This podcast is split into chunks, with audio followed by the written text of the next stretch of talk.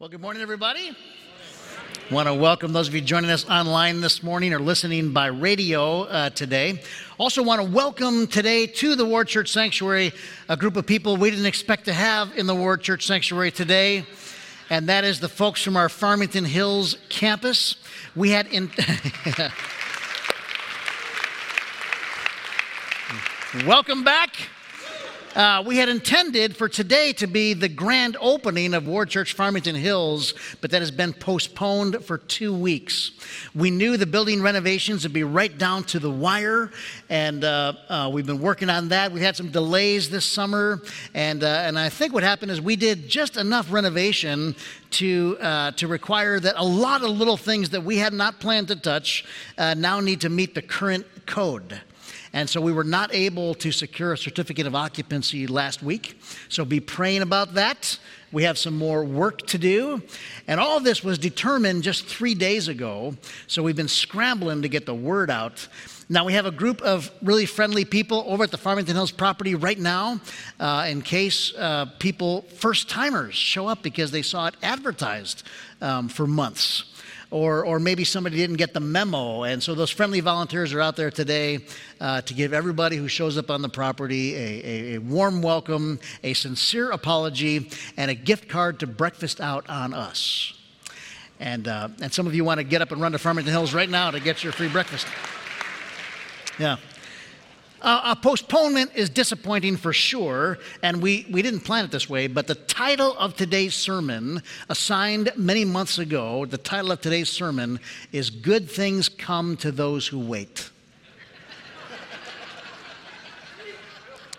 really. We're starting a new series today called Rediscover Church, and it's based on the historical record of the very first church as recorded in the New Testament book of Acts. And today we're going to see from Acts chapter 1 and from our own experience how to wait. How to wait. And I'm really excited about our study in the book of Acts, uh, not just this fall, but the whole year long. Uh, I think that every church in the world ought to come back to the book of Acts every now and again as kind of a vision check to see how our priorities and our values compare to the first community that centered itself in Jesus. Because sometimes we can be so busy, we can be so caught up in what a church does that we forget what a church is. It's also a great book of the Bible for people who are new to the whole church thing. If you're new to the whole church thing, uh, your ideas and perceptions and expectations are going to be based on the scriptures from the get go and you will avoid all kinds of heartache and misunderstanding later. This is a great book of the Bible for new congregations just starting out. It's a, it's a great book of the Bible for revitalizing congregations. It's good for people new to the Christian faith. It's good for people who've been in church their entire lives. Uh, Acts is longer, is a longer book of the Bible. A lot of you know it's 28 chapters long, but it's easily divided into three sections. Consider it a trilogy, and that's how we're going to approach it this year. We're going to start this fall with section one of the book of Acts, chapters one through seven, and we're going to see the foundations of the church the passion and priorities of the church. And we built a whole small group curriculum around this. And you can pick up your copy of the curriculum for $5 today at the Connection Center. It's also available for free online, and there are videos around this. If you're not part of a small group, you can still get the curriculum and just work it through it, uh, work through it with your family or with some other friends. We want to make sure we get the foundations right. And then we'll break for the month of December and do some Christmas stuff. And the new year, we'll come back to the book of Acts and look at some cultural issues the first church dealt with as it, as it first moved beyond a, a monoculture to include people that were different. And then we'll take a little break and then we'll come back to it at the end of the year to see the church go global to the ends of the earth. And we'll see how the church became a global force for world change uh, in the end of the book of Acts. Uh, you may want to bring a Bible with you on Sundays. Uh, you may know it's our custom whenever we read a scripture here to put it up on the screens so you can hear it and see it. But sometimes it's nice to read it out of your own Bible or even out of your own Bible app. You may want to, if you haven't done this yet, download a Bible app to your phone. That way, the Bible is with you wherever you go. It's always in your pocket. The one I have on my phone is the YouVersion, Y O YouVersion, the U version. You might want to download that app to your phone. 500 million people around the world have downloaded that app to their phone, and it's always with you. If you prefer paper, if you're like me and you like the touch and the feel of paper and the smell of paper, and you need a paper Bible, you can take home the one in the pew pocket in front of you. The, the seats in front of you have Bibles in them. You can take one of those, those home, and we won't consider that stealing uh, from the church. Uh, in fact, we have extra Bibles for this very reason. Really, take one of those home with you. If you're watching online and you need a Bible, swing by and grab one. Or if you live a great distance, I will mail you one if you ask for it, so that everyone uh, has a Bible they can access and read. All right, the book of Acts is really the second in a two volume set of books written by a doctor. Anybody remember his name? Dr. Luke. Dr. Luke wrote the Gospel of Luke, in which he wrote to somebody named Theophilus. Theophilus literally means lover of God. And he writes to Theophilus about all the wonderful things that Jesus did. In the book of Acts, he picks up where he left off and writes about all the wonderful things that continue through Jesus, but now uh, by the Holy Spirit through his people. And so let's, uh, let's get into the Acts chapter 1 today. I'll ask you to stand for the reading of God's word. Listen this morning to God's word to us through Dr. Luke, as recorded in the first chapter of the New Testament book of Acts. The good doctor writes In my former book, Theophilus, I wrote about all that Jesus began to do and to teach until the day he was taken up to heaven after giving instructions through the Holy Spirit to the apostles he had chosen. After his suffering, he presented himself to them and gave many convincing proofs that he was alive. He appeared to them over a period of 40 days and spoke about the kingdom of God. On one occasion, while he was eating with them, he gave them this command do not leave Jerusalem, but wait for the gift my father promised, which you have heard me speak about. For John baptized with water, but in a few days you will be baptized with the Holy Spirit. Then they gathered around him and asked him, Lord, are you at this time going to restore the kingdom to Israel? He said to them, It's not for you to know the times or dates the Father has set by his own authority but you will receive power when the Holy Spirit comes on you. And you will be my witnesses in Jerusalem and in all Judea and Samaria and to the ends of the earth. After he said this, he was taken up before their very eyes, and a cloud hid him from their sight. They were looking intently up into the sky as he was going, when suddenly two men dressed in white stood beside them. Men of Galilee, they said. Why do you stand here looking into the sky? This same Jesus who has been taken from you into heaven will come back in the same way you have seen him go into heaven. Friends, this is the word of the Lord. God, would you open this scripture to us now for our understanding and use? We pray this in Jesus' name. Amen. You may be seated. Thank you. Well, as the book of Acts opens, we see that this new community centered in Jesus is facing a fundamental change. The, the, the work of Jesus will continue, the church will continue, but it will continue without Jesus being physically present. This is a huge leadership transition. Now, we know something about leadership transitions in our own church. We've had young associate pastors and staff members who have fled their wings to go take posts in other places of the state. That is painful, but it's right. Our folks from Grace Chapel have been through enormous change and transition over the last few years. Change can be difficult, change can be fatiguing. Some changes in our church have been exciting the, the whole Farmington Hills project wasn't even on our radar a year and a half ago. We have some new energy around some anti human trafficking initiatives that are pretty exciting.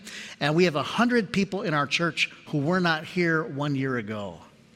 Some changes have been exciting, some changes have been difficult, some changes we have sought after, and some changes have sought after us.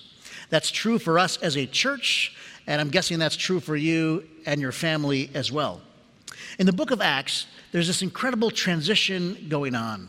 The disciples had been with Jesus 24 7 for three years. They traveled with him, they ate with him, they watched him teach, they laughed with him, they grieved with him, they took boat trips with him, they cooked with him on the shores of the sea. They were always together. For three years, they had been physically in the presence of God. And now that's going to change.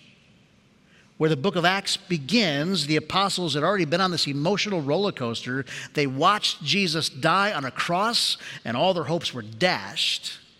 And then they met Jesus alive again, and all their hopes soared. And that's where the book of Acts opens. Uh, we read in verse, uh, verse 9, this is the, how it opens. After he said this, Jesus was taken up before their very eyes, and a cloud hid them from their sight. They had been with Jesus 24 7, and now Jesus is gone. He's vanished. What is going to happen now? Talk about change, uncertainty anxiety. Uh, what are they going to do now? And how did Jesus prepare them for this moment? What did Jesus say to them to prepare them for this drastic change? Here's what Jesus said to them Do not leave Jerusalem, but wait. You think that's what they wanted to hear? They're all amped up and ready to go, and Jesus says, Wait. Anybody here like to wait? People hate waiting. Uh, I, was, I was in a little traffic jam on Six Mile Road, and uh, uh, the, I was like 12 cars back. The light had changed, but nobody moved. And the car behind me uh, honks their horn. Are you honking at me? Did, do you not see the 12 cars in front of me? And he honks, he honks again, and then the car behind me pulls off onto the shoulder of the road and drives past me and the whole line of cars. Now, a few seconds later, it all cleared up, and I drove by and found the guy that pulled on the shoulder uh, was on the side of the road, pulled over by a police officer. I did not applaud. I did not gloat. In fact, I waved to communicate my empathy and, and concern to him. The guy just couldn't wait. Now, nobody likes to wait, and waiting, honestly, may be one of the most difficult things we do in life. I know a man who is waiting for a kidney transplant, and every day he looks at his phone, waiting for the text to come in to say that there's one available to him. His life hangs in the balance, and all he can do is wait. Some of you might be in a season of waiting now. Maybe you've been anxiously waiting and hoping for a child, but there's no child. Maybe you've been waiting for the results of a biopsy or a medical test. Maybe you've been waiting to see if you got that job or waiting to see if your job survived the last round of budget cuts. Maybe you're waiting for someone to change or for some circumstance to change, or you're waiting for the chemotherapy to finally be effective, or you're waiting for the Lions to win the Super Bowl. it's going to happen. Just have to wait. Waiting is hard, transition is hard, and watching Jesus ascend into heaven was the hardest transition this little fledgling movement had ever encountered before, and it left them seemingly fragile. And now all they're told is hurry up and wait. So, what do we learn about what they did in the waiting? What do you, what do, you do when all you can do is wait? And we're going to learn in Acts chapter 1 that good things come to those who wait. Supernatural power comes to people who are in the waiting. Jesus told his disciples to wait in Jerusalem for a very uh, special reason. Did you catch it? Jesus said, Do not leave Jerusalem, but wait for the gift my Father promised, which you have heard me speak about. For John baptized with water, but in a few days you will be baptized with the Holy Spirit. Jesus says in this transition, I'm leaving, that's true, but I'm not leaving you alone for very long. You, you are going to experience God in a whole new way. You're going to be baptized with the Holy Spirit. A few verses later, we get to Acts 1 8. This is one of the most famous lines from the book of Acts. But I worry that it's so familiar, it loses the, the, the personal feeling behind it. So I want us to read aloud together Acts 1 8. But uh, when we read it, every time you see the word you, I want you to emphasize it, punctuate it. Everybody got the assignment? Let's read together. But you will receive power when the Holy Spirit comes on you and you will be my witnesses in Jerusalem and in Judea and Samaria and to the ends of the earth. Notice it does not say clergy people will receive power when the Holy Spirit comes to be my witnesses. It does not say you who have the spiritual gift of evangelism will receive power to be my witnesses. It says you, ordinary people, you will receive power to do things that you cannot presently do in your own strength. You and the group gathered in Acts chapter 1 was, for the most part, a very unimpressive group.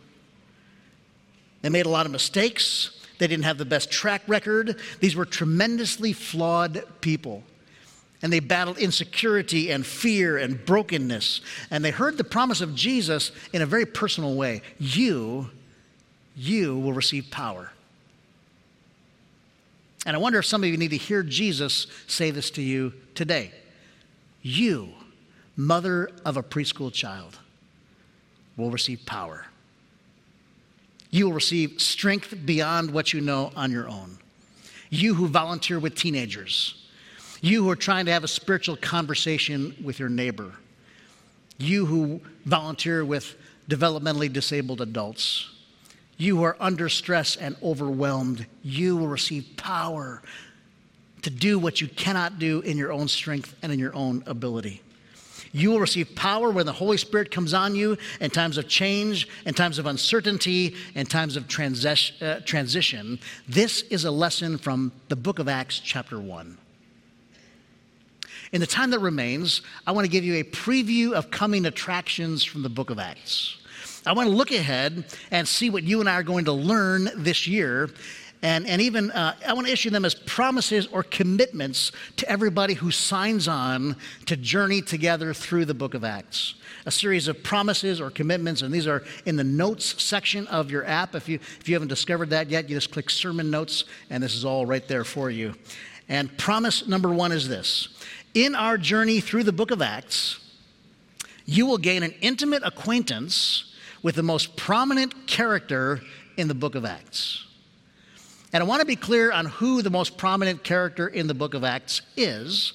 And let's look back and read a couple lines from Acts chapter 1. We read this earlier, these lines from Acts chapter 1. In my former book, Theophilus, I wrote about all that Jesus began to do and teach until the day he was taken up to heaven after giving instructions through the Holy Spirit to the apostles he had chosen. One more.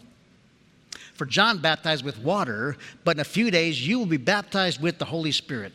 And again, but you will receive power when the Holy Spirit comes on you. The most prominent character in the book of Acts is the Holy Spirit. The Holy Spirit is the most prominent character in the book of Acts. The title of the book of Acts, given hundreds of years after it was written, the full title is The Acts of the Apostles. That's the full title, The Acts of the Apostles. And some have suggested that the book would better be titled, more accurately be titled, if it were The Acts of the Holy Spirit. And with that, I will not disagree. The Acts of the Holy Spirit. One writer uh, said this For Luke, as for Paul, the present age is the age of the Spirit. And for them both, the presence and activity of the Spirit constitutes the great new fact of their time. The prominent, significant fact of their day is that the Spirit is now available. The Holy Spirit is now present and active among human beings. It's interesting that Jesus told his followers to wait for the Holy Spirit. In the book of Acts, we are going to discover the utter futility of trying to follow Jesus apart from the Holy Spirit, of trying to do the mission of Jesus apart from the Holy Spirit uh, Jesus says, you might as well not even try. Just wait for the Holy Spirit. With the Holy Spirit, ordinary people will become gifted and empowered to do extraordinary things. And apart from the Holy Spirit, they can do nothing. Now, the problem today is that many people, including a lot of us here, we don't know much about the Holy Spirit. We think of the Trinity, Father, Son, Holy Spirit. God the Father, I feel like most of us feel more comfortable with God the Father. God the Son, Jesus, we feel like we know him, him very well. But God the Holy Spirit remains a vague, ghost like mystery to most of us. And so there are all kinds of questions and even debates that come up when you're talking about the Holy Spirit. And maybe you have some of these questions right now. What does it mean to be baptized in the Spirit? The book of Acts talks about people being filled with the Spirit. What does that mean to be filled with the Spirit? And how do you know if you're filled with the Spirit? And can you be half filled with the Spirit? What's the evidence of people being filled with the Spirit? What about speaking in tongues? What about signs and wonders? And I want you to know that in this series, all these questions about the Holy Spirit, we're going to deal with directly and head on. We're going to do it on a weekend that I'm out of town, but we're going to hit it head on. Uh, no, I, am excited about what we're going to learn about the Holy Spirit because it's so pivotal, not only for the book of Acts, it is pivotal for the life of everyone who wants to follow Jesus. So let me ask it as a question. Anybody here today interested in being fully open to the Holy Spirit and receiving supernatural power to live a kingdom kind of life? If so, say, I'm in. I'm in. Promise number two. This year in the book of Acts, you will grow in your understanding of church as the body of Christ. Right? The church is not a building, the church is not an institution, the church is people animated by the Spirit to do the mission of Jesus in the world. And I want to take a look at a, a series of verses throughout the book of Acts and I want you to see the thread that runs through this entire book of the Bible. Uh, for example, there's this one. They all joined together constantly in prayer, Acts 1.14. When the day of Pentecost came, they were all together in one place, Acts chapter 2. All the believers were together and had everything in common, 244. What, what's the word that, that flows through all these? That's right. The word is together. Together. When, when God does something big, God's people are together. God's people don't just go to church. They don't just consume content, they do life together. They're animated and energized by each other.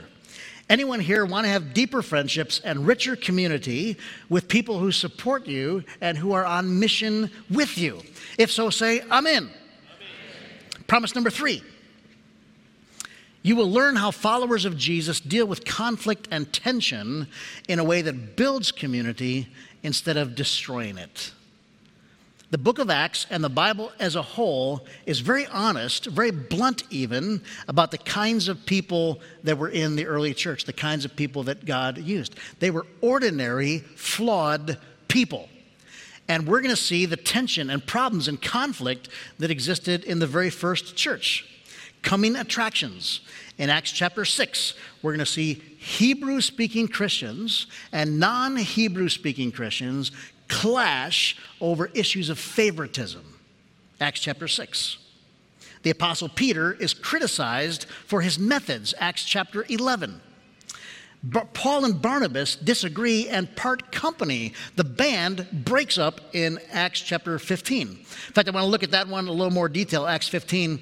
Sometime later, Paul, this is the Apostle Paul, said to Barnabas, Let us go back and visit the brothers in all the towns where we preached uh, the word of the Lord and see how they're doing. Barnabas wanted to take John, also called Mark, with them, but Paul did not think it was wise to take him because he had deserted them in Pamphylia and had not continued with them in the work. They had such a sharp disagreement that they parted company. Barnabas took Mark and sailed for Cyprus, but Paul chose Silas and left, commended by the brothers to the grace of the Lord. They had such a sharp disagreement, Paul and Barnabas, that they went their separate ways. And we see in the book of Acts, this early church they had all kinds of problems and tensions and conflicts, and yet, and yet, we are told repeatedly that they lived in one accord. Because they learned somehow to live together as fallible people and to deal with conflict in ways that foster community instead of breaking it down. Anybody want to learn how to do that? If so, say. Amen. Promise number four. You and I are going to be challenged to be bold champions of the gospel of Jesus Christ. Again, I won't go through it in detail, but we're going to see Acts 17 that the Apostle Paul is given audience with a secular group of people. These are intellectuals. They're kind of open spiritually, but they're not people of God. And Paul gives the master class on how to communicate to irreligious people about Jesus Christ. He contextualizes the gospel message in ways that they can understand. He does not quote the Bible to them, interestingly. He quotes their own philosophers and poets, people they knew and respected. The early church is built on an unconditional commitment to help people understand and meet Jesus. And the challenge level for us as we go through the book of Acts is going to be very high in this area. So let me see a show of hands on this one. Everybody, please be honest. How many of you, by a show of hands, have ever shrunken back from sharing your faith you have shrunken back from telling people about Jesus out of fear that you were going to do it wrong or you were going to be rejected or you were going to be embarrassed. Has anybody here ever held back from sharing their faith? Would you raise your hands? Yep, I think every hand is in the air. Let me show you uh, one of the receptions that the Apostle Paul got when he shared his faith. He was talking to people about Jesus, they were all listening to him, and then it turned this way. Then they raised their voices and shouted, Rid the earth of him, he's not fit to live. Anybody here ever have a worse reception than that? You, you are not going to have a worse reception than the Apostle Paul did. So, are you interested in helping the people you care about understand and meet Jesus and learning to do it clearly, lovingly, and without fear? If so, please say, Amen. Lastly, number five. In our study of the book of Acts, you will discover the be- you rediscover the beauty and power of the local church. Whatever you thought a local church, a local group of people, whatever you thought they were capable of, that leadership, that, that lid is going to be lifted off. And, and, and we're going to see what God can accomplish through a local body of people we will come to see again the church as an agent for change in our world. There is nothing like a local church when a local church is working right. When a local community of believers is working right, and when we are the church to each other and to the world, it is a thing both of beauty and power. And we're going to see that in the book of Acts, and it's my highest hope that we will experience that this year. So, you and I are going on a journey together this year where we will get intimately acquainted with the Holy Spirit. We will grow in our understanding of the church as a body, as a people. We will learn to become peacemakers, where we will become fearless champions of the irrepressible gospel of Jesus Christ, and we will discover both the beauty and the power of the local church. Do you want to join me for that? If so, please say, Amen. Amen. Let's pray together. Oh God, we thank you for the written record of the earliest church. We pray that you would use our study to shape us and mold us to be your church for this day. We thank you for the passion, creativity, generosity, resourcefulness, commitment, and Holy Spirit dependency of those early Christian followers and for the legacy they have left for us. Father, it's our desire not just to study the church, but to be the church to each other and to a watching world. And so we say on the edge of a new fall season, we are in. We are in God. You be our teacher and our guide and our leader. Holy Spirit, fall on us, have your way in us, and to God be the glory, honor, and praise in Jesus' name. And the whole church said, Amen.